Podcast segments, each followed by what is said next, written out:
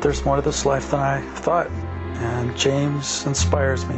The things he says have encouraged me. It's like there's a walk, there's a path, and it's leading to something more real than I've ever known before. And it's exciting. I get around James and I hear things that help me in my life, my work. This work he talks about has become my work.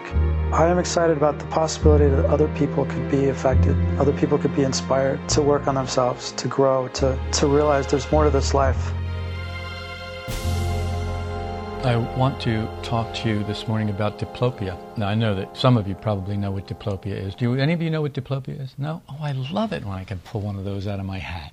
You know, it's like, hey, look, a new rabbit. I know, it, it's a gimmick, it's a trick, it's a game that I play where I take the same thing that we have to study day in and day out. It's like potatoes. All you have is potatoes. And now a chef, a master chef's job is to make those potatoes interesting and exciting and to make you salivate at the thought of the potatoes, even though you have eaten them three times a day for 3,000 years. A good chef is one who makes those potatoes appealing so that you want to eat them. Not because you have to, but you want to. So my, I see my job as like that. So when I come up with these things like diplopia, there's a reason for it. It's because I'm taking the same old stuff and I'm trying to make it appealing and trying to give it a new face and a new smell and a new taste and inspire a new desire in you and, and hopefully generate in you a valuation for potatoes, even though you've had them so many times before. I know, Laura, you're smacking your lips right now thinking about those french fries. Diplopia is the technical term for double vision. Eye test for glasses can give us double vision from different lenses on each eye. If you've had an eye test, you know sometimes they have that machine, and you'll get two, and it's all of a sudden the image is fuzzy. It's, it's you actually have two images. So it's like, no, that's not it, and then and then they get that, get rid of that, and it can go vertically, horizontally. You know, it can go all these different ways. So they have a lot of different lenses that they use. And that's an idea of what double vision is if you've never had it any other way. For those of you who are wondering, double vision is not a good thing. It's not something that we aspire to. It's like, oh, gee, I wish I had double vision. You don't really. It may disrupt a person's balance, movement, and or reading abilities. It's often one of the first signs that they find, meaning doctors find, of a systemic disease to a muscular or neurological process. So what happens is if there's a disease in, in the muscles around the eyes or in this whole structure of seeing, this whole seeing structure, or in the neurological part of the seeing. It's not just muscular, there's also this neurological part as well. And they can tell you if there is a problem somewhere in that system if you develop double vision. They can track it down. I'm going to be suggesting that we work to develop a kind of psychological diplopia to help us with the personal application of our work. Because really, the bottom line for me is I'm here for one reason, one reason only, and that is to apply this work practically to my own life. The reason you're here is hopefully to do the same thing. And hopefully, I may be able to share some ideas with you about how to do that and present them in a way that gives you an appetite for them. So I'm here to generate or create an appetite in you. An appetite for this work, an appetite for the ideas of this work, an appetite, as it were, for the meat and potatoes of esotericism. And so that's why I picked Diplopia. Remember, this work that I talk about has to become your work. It's pointless and powerless if it remains Gurdjieff's work or Ouspensky's work or Nicoll's work or my work. You must make it yours through your own effort. There's no other way. There is no other way. Don't believe me, don't take my word for that. Look and see what you have of lasting value that you got out of a book that you didn't apply and actually make your own. In the book, it does no one any good. You read the book, so what? How many books have you read? Forget about it. And what good did it do? Very little. I mean, Lori's to the point where she just buys them now and puts them on the shelf. She doesn't bother reading them. Why bother reading them? If I read them, I hope what you've seen is that you don't have any follow through, that you're a quitter. Oh, I guess I told you this already. Oops, sorry. It's okay, a reminder is good. Yeah, okay. Yeah, it's another thing, you know, it's, it's a reminder. There are a number of applications of psychological diplopia. One such is seeing the difference between knowing and observing. Everybody thinks that they observe. I got another email this morning from somebody who they observe themselves. They observe that they have this problem or that problem. The problem doesn't change, but they observe that they have it. They observe that they're powerless about it. And that's good. Then they remember themselves. They remember that that's the way they are. It's like, okay, what can I say? One time I gave a talk in Redondo Beach and a woman quoted something that I said after the talk. We were down in this, for some reason they had coffee and, you know, stuff afterwards and people got together and talked and you know, they always want to come up to whoever's speaking and, you know, oh, blah, blah, blah, blah, blah, say whatever they say. And so this person said something, quoted something that I'd said during the talk. Well, I knew I hadn't said that. I knew it. I knew absolutely that I had not said that. Well, back in those days, we made little cassette tapes. We made a, a tape of the talk. And then we had a little copy machine, and right there on the spot, we would you know, make copies of the tapes and sell them. Well, she had purchased a tape, and so she pulled out the tape and stuck it in a tape machine and played it. And all of a sudden, I realized what a huge gap there was between what I knew and what I'd said I'd said, what I thought I'd said, or what I knew I'd said. She was exactly right. I had said exactly what she said that I had said. And I knew beyond any doubt whatsoever that I had not said that. But when I heard my own voice speaking it, it's like, well, I can tell you that it was a huge shock. Just a huge shock. I had not observed what I'd said. Now, this is the difference between knowing and observing. I had not observed what I'd said. I knew what I said, but I had not observed what I'd said. What happened next was more important. More important than that. I got it. I didn't assume that I had observed myself. I didn't flinch. I looked at it and I went, oh my God, I was absolutely asleep. I was asleep. I was sleep talking. You know, there's sleepwalking. Well, there's also sleep talking. And if our lips are moving, Nine out of ten times we're sleep talking. I saw that I was wrong, but I also saw that I was asleep, that I was mechanical. This happened over 30 years ago, but it is as clear to me as if it happened five minutes ago. It was a conscious shock. Observing what you say from a certain emotion is vastly different from knowing that you were negative. Huge difference. Oh, I, I know I'm negative. Yes, I can see that. I'm observing that I'm negative. No. This is not the same thing that the work is talking about. We must learn to develop what I'm calling psychological diplopia, observing from two centers instead of one. When we work, our observing as we are in our condition is from one center. It's not true, proper self observation. Proper self observation must include at least two centers to get any kind of an effect, any kind of a positive effect that will help you transform or develop as we are, observing from all centers at the same time is simply out of the question. Just forget about it. Okay, if I were to ask you, how many centers do you have? Well, how many centers do you have? There's a number. Okay, seven. Good. So five, three, four, seven. You know, seven. You have seven centers. What are they? Well, if you don't know how many you had, you don't know what they are. You know that there's seven. Do you know what the seven are? The um, instinctive moving. Instinctive and moving. That's and two. Because you're going to end up short if you come to the end of that. You're going to end up one short. Intellectual emotional, higher, higher intellectual. See, I'm not here for no reason. And people do listen, and they do hear, and some people do remember. And that's good. That's what it's about. This is what it takes. We have to do this. We have to make this effort. And eventually, if you have enough spaced repetition, it will at least lodge in the intellectual center. Whether it goes anywhere else, well, I don't know. But at least that's a start. The sower goes out to sow, and he sows the seed, and it falls where it falls. That's that. Well, our current level of being, our current level of consciousness, simply does not support observing from all seven centers at the same time. When you're in your sex center, I'll guarantee you, you're not observing anything except what's in the sex center. You're just not. And you're just run by it. Instinctive center, same thing. Very difficult. In moving center, pretty much the same thing. Very difficult for us to observe these centers. So there must be something else that we can do. We can work on observing our emotional and intellectual centers together. Yes, but why? What might we gain? This is always the question, isn't it? Well, what am I going to get from this? It was like the question about meditation. Well, what are the benefits? What am I going to get from this? So, what might we gain? Consciousness. That's what we might gain. The philosopher's stone. You remember what the philosopher's stone is? The philosopher's stone was a legendary alchemical substance said to be capable of turning base metals like lead into gold or silver. That was the philosopher's stone, something that they could mix alchemically with lead and turn it into gold or silver. Of course, this is all metaphorical. This is not about outer things. This is about taking the base substance of animal man, which is like lead low, heavy, pointless, thick, dull. Yeah, do you ever put a shine on lead?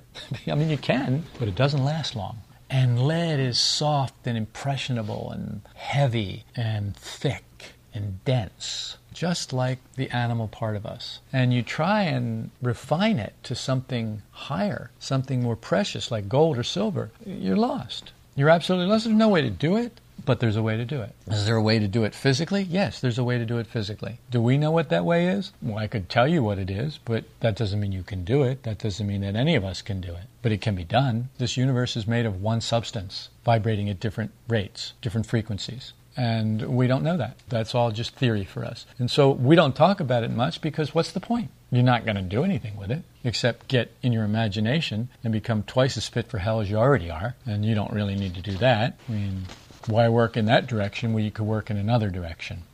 If you've observed yourself properly, you know yourself as a base metal with the possibility of being transformed into something finer, something more precious. You know that because you have begun the process. You have begun the alchemical process. There's heat involved, there's fire involved, there's light involved. There is the substance of your being involved. There's the substance of your personality, your false personality involved. It acts as fuel that gets burned up to generate the heat that can begin to transform you out of a base metal and into a more precious metal. You know, esoteric teachings talk about this all the time.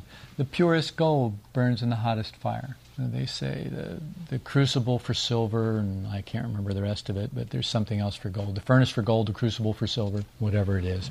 That's the idea. They're not talking about gold and silver. They're talking about what we must do in order to develop into what we could be from what we actually are. What we are, what life has made us, life's purpose, the animal thing. We could be something else. A dog or a cat can't do this. You can. You can do something they can't do. You have a potential, you have a higher ceiling, as it were, than they do. They're stuck. Mating season, they mate. They're hungry, they eat. They're thirsty, they drink. That's it. They don't have choices about that. They just instinctively have to do. They're bound. They're bound by the physical laws. You can get above those physical laws. You can actually transform yourself and get yourself under fewer and fewer laws. You can become free from all of those animal things. That is what this work is about. Becoming free, freeing ourselves from this bondage that dogs and cats and cows and frogs are in. Most of the race isn't doing that, but that doesn't mean it can't be done. You know, most people are not Lance Armstrong. That doesn't mean Lance Armstrong doesn't have a bigger heart, bigger set of lungs, didn't develop all those things. Just because most people don't doesn't mean people can't. Because one person does shows you that it is possible for a person to do that. You may not be able to do it to the same degree he did. You may not have the time. You didn't start as young. You may not be doing the same thing. There's a lot of things involved with that. And so it is with raising your consciousness or transforming your being. Consciousness gives us what is for us in our ordinary state a very strange feeling. You notice that when you wake up, how weird it feels? it's like, wow, all this was here just a moment ago, and I didn't see it. I didn't know it. And now I know it. Wow. It's such a strange feeling because what it does is it lays right alongside of your mechanicalness, your sleep. Wow, this is really weird. And of course, there are varying degrees of that. If, while in a certain emotional state, you could observe what you said, you would have that deja vu that consciousness brings. And that deja vu that consciousness brings is that moment when you realize, I've said all this before. I know this rant. It's all of a sudden you shut up. You just realize. And in mid sentence, you just stop because you have the shock because you have observed this state that you're in. And in the state, you are also observing what you say in that state. And you are seeing it, seeing both of those things at the same time, both of those centers at the same time the intellectual center and the emotional center. You're feeling the state, but you're also seeing this mechanical blithering that comes in that state. This begins to suck the energy out of the negative state. That's why you stop. That's why you go, ah, never mind. Have you done that? You're in the middle of an argument. You go, oh, never mind. Forget it. I'm an idiot. The more you do this work, the more you say that. You notice that? The more you say, I'm an idiot, forget it, I'm an idiot. You know, it's kind of nice. At first, it sucks having to admit you're an idiot. But after a while, it actually gets to be light and fun. You know, never mind, I'm an idiot. You just kind of smile. You can't even wipe the smile off your face. It's so light. The lift is so tangible, so visceral, that you can't not smile about it. You just look kind of goofy. And here you are in an argument with somebody, all of a sudden you smile and go, never mind, I'm an idiot, you're right. You walk away or you do whatever it is you do. So this begins to suck the negative energy out of the state. It gives you the formidable power of disbelieving your mechanical self. That's really what it is. All of a sudden, you catch yourself being mechanical. You see it clearly. You hear it. You see it. You feel it. And you stop. It gives you the power to not believe in the mechanical self, to not believe what it's saying. What it has always said. Okay, let's just take as an example your father watching the news. You know what I'm talking about? Do you have an Archie Bunker experience where your father talked to the radio or the television? Okay, that's what I'm talking about. You see it in other people, but you need to see it in yourself. Well, this diplopia, this psychological diplopia that I'm talking about, is exactly what you need to do that. As we said last week, every negative emotion, every negative state links us with the small mechanical negative parts of centers. And most of them are in the intellectual center for us. This is a, real problem. The intellectual center is jammed up. We got to get something happening here first before we can ever approach the emotional center and hope to cleanse it of negative emotions. So, this is why we start in the intellectual center. This is what we've got. We have fallen so far down the ladder of consciousness as a race that the only thing we've got left is this screwdriver that adjusts something in the intellectual center. We don't even have a tool for the emotional center yet. So that's where we are. I'm sorry to have to say it, but that's where we are. People are varying degrees, obviously, different levels of that, but mostly that's where the work finds us. This is what makes us sound like ranting parrots on crack. I love that. when I wrote that, I thought I started to laugh and I yelled up to Connie, "God, this is really great! Look at listen to this. We're like ranting parrots on crack." Because that's exactly what it sounds like to me. I'll hear myself doing it and I'll see it and I'm in the state and I see it and the two centers just at the same time line up and it's like I just stop. It's literally like a ranting parrot on crack. Just I know you know what I'm talking about. I can see it by the look on your face is when we fall into a repetitive negative state. Observe the rhetoric while you observe the emotion. There's more to it than just that, but that's the beginning. As a rule, the light of consciousness dawns very slowly on our Neanderthal state of waking sleep. Very slowly. Sometimes, though, it flashes brightly, and you see yourself, hear yourself, and realize in that flash. I've said all this before so many times that it's actually nauseating. it's just nauseating. You, the other day, heard yourself talking to your sister when she talked about coming to meditation. You felt yourself being fearful and negative. Maybe you didn't say, oh, this is a negative state, but you felt it. And then you heard yourself saying all these things. And that was a flash. And for you, that stuck because you told me about it. So, this is what I'm talking about those kinds of experiences. We need to cultivate those kinds of experiences. And you can cultivate them, they don't have to just flash and come accidentally. You can have something to do with it. You have to make effort. You have to work. You have to know what you're doing. That's this psychological diplopia. The trick at that moment is to not begin our ritual of beating ourselves about the head and shoulders with monotonous regularity. We must be observing ourselves properly, or we fall into a second and deeper negative state of self abuse, which does no one any good except the false personality, which uses that to boost and blow up the ego even more and fill yourself with Pharisaical pride and self love that you are beating yourself up for your transgression. Oh, please, will this never end? No, it will never end unless you end it. It's not going to end. It's going to go on and on and on ad nauseum unless you end it yourself. This work is about increasing our awareness of ourselves. Now, it's very good at increasing our awareness of other people, I've noticed. Very good at that. Like Christians, become the most critical beings on earth. Have you ever noticed how critical Christians can be? Even Christians notice it. The more enlightened Christians notice it. I was reading Oswald Chambers, My Utmost for His Highest, the other day. Oswald Chambers was a Christian uh, preacher in England. Brilliant, brilliant man, but also a spiritual giant, in my opinion. And he talked about the critical spirit and how it is absolutely impossible to get union with anything higher in a critical temper. And he's absolutely right. But he observed that. He observed those centers working in himself. There's no other way he could have known that. No other way. And the man had the integrity to not just read it out of a book and then repeat it. He had the integrity to know for himself that it was true. And how you know that he knew that it was true is when you read it, you can feel it. You can actually feel it. You can feel his force, even though he's been dead decades, scores of years. You can still feel it. I can still feel it. Other people can still feel it. So, this work is about increasing our awareness of ourselves. This means increasing our consciousness. And quite frankly, I will tell you right up front, as I've told you for years and years and years, this can be painful.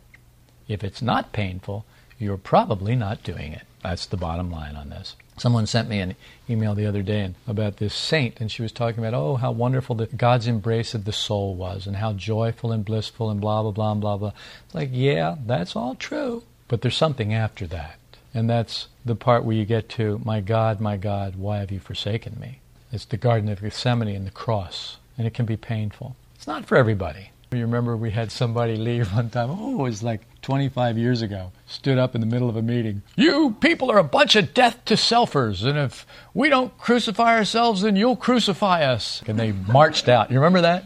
We just all went, okay, well, you got to be in your bonnet, buddy. That's just the way it goes sometimes. You know, people suddenly realize what this is about. Just like remember the rich young man. He goes to Jesus and he says, "Oh, Master, what must I do to inherit the kingdom?" And he says, "Well, obey the commandments." He says, "Which ones?" So he, he names about four of them. He says, "Oh, I've done those ever since I was a child." And he said, "Okay, well." Then Jesus looked at him and he, and he loved him. He had compassion for him. He realized that this guy was stuck in his self-love. So he gave him the jolt that he needed. He said, "Okay, well, in that case, if you've done all that, then here's what you do." Go and sell everything that you have, give it all to the poor, come and follow me, and you'll have a treasure in heaven. The man was crestfallen and walked away. And Jesus let him walk away because he wasn't ready. You know, I love the idea of this being a cult. I love the idea. Because a cult, the definition of a cult is something that is really easy to get into and almost impossible to get out of. The truth about this place is it's really hard to get in here, but it's really easy to get out. But the witch hunters never realize what they're doing because they're witch hunters, which of course is a cult. Witch hunting is a cult. Inquisitioning is a cult. Why do you think they talk about it all the time? Because that's who they are. It's just that simple. We've been through the cult thing. You know, 20 some years ago, we went through that and just laughed. We found, remember how we used to take it so seriously? Oh, it was just awful. and we were going to try and prove to people. Then we finally realized there's no proving anything to anybody. People believe precisely what they wish to believe, and nothing more and nothing less. And once you realize that and you have that freedom, you're like the horse. You laugh at fear. You eat up the ground that's in front of you. The sword, the saber, the spear, the quiver rattle against your side, and you don't care. You just charge into the fray, courageous. And it's like, that's the freedom that you get from this work. That's the freedom you get from realizing you're a living machine among all these other machines, and they're doing the only thing that they can do. Everything happens the only way it can happen. And even when you begin to wake up, then everything happens the only way it can happen. It just happens better and you agree with it. That's all. You wake up, you simply agree with what's happening. You stop resisting it and fighting it. I know that may sound like insanity to some people, but that's not my problem. I'm not here to sound sane, because if I start sounding normal, I'm useless to you. Absolutely useless. When I can tell you what everyone else tells you, and when I start sounding sane, this is pointless. It's time to leave. Or you're growing. When my insanity starts to make sense to you, you're growing. Because it's not my insanity. All I'm doing is channeling or being a conduit for this work, for esoteric ideas. This is not James Parkinson. This is the work. This is what it says. This is not what I say. Well, it's painful because the light of consciousness changes us. And we resist change like stubborn mules sometimes, clinging to our habits, our patterns, our self justifications, our internal accounts, and most of all, the self love. Esoteric teachings inform us we are what we are because we're not properly conscious, and yet, in the state of not being properly conscious, in that state we are ascribing to ourselves full consciousness. And we're not. And this is what esoteric teachings tell us. And now it is for us to realize that. Now we have been told that, and we've been told how to see that for ourselves. And we've been told that there is no way that it's going to be meaningful to you until you see it yourself. You must see this for yourself. And there's only one way proper self observation. And I'm trying to tell you about psychological diplopia, seeing two centers at the same time, which will enable you to observe yourself properly. When I realized I had no idea what I'd said and swore that I'd never said that, I had a shock. Remember, I told you about Redondo Beach? I saw my machine like sleep clearly, realizing at the same moment that I'd thought I'd been observing myself. I thought I was awake, and I realized in an instant I was not awake. I thought I was, and I was wrong. We have an innate dislike of being mechanical people. You're a machine. Oh, yeah? We resist it. We just have this innate dislike for it. Like some people have a fear of water or heights or snakes or spiders. We just have this innate thing. And we all share this innate dislike for being mechanical people.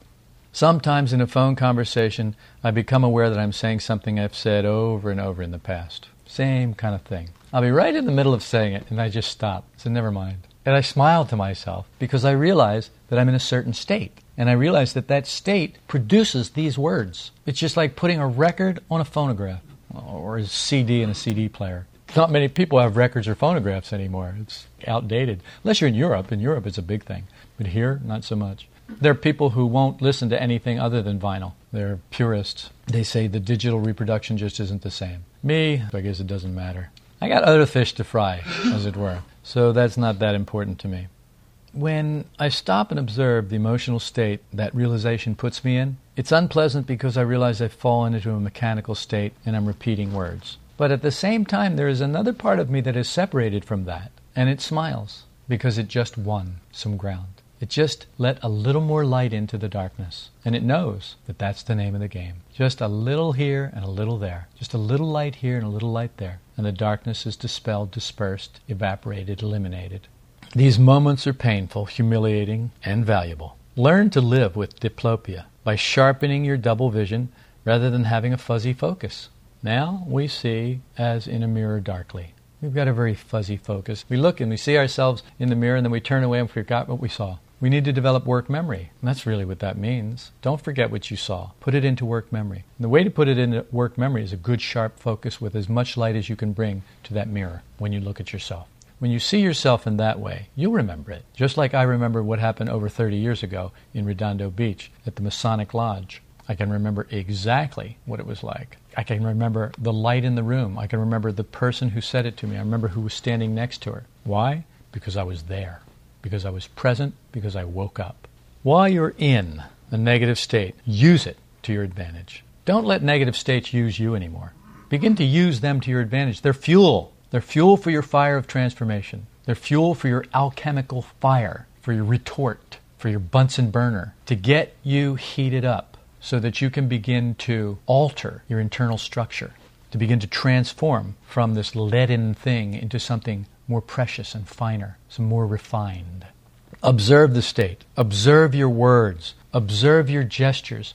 Don't let anything get away from you.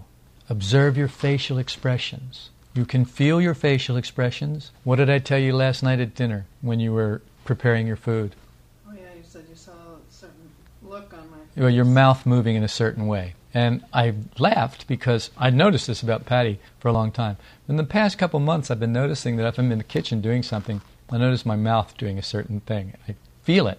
I don't know what it looks like because I've never looked at it in a mirror, but I know the feeling. I know what, and I know what it is, and I know the state that goes with it. And it's just kind of comical. And so I literally relax all the small muscles around my mouth in that moment. I stop. Right there, I stop. And I relax all the small muscles. And I make note of the emotional state that comes with that. There's an emotional state with discovering that. It's a negative state of disappointment. Ah, you did it again. And so I just relax all the muscles and I use it. I'm suggesting you do that. Observe your expressions.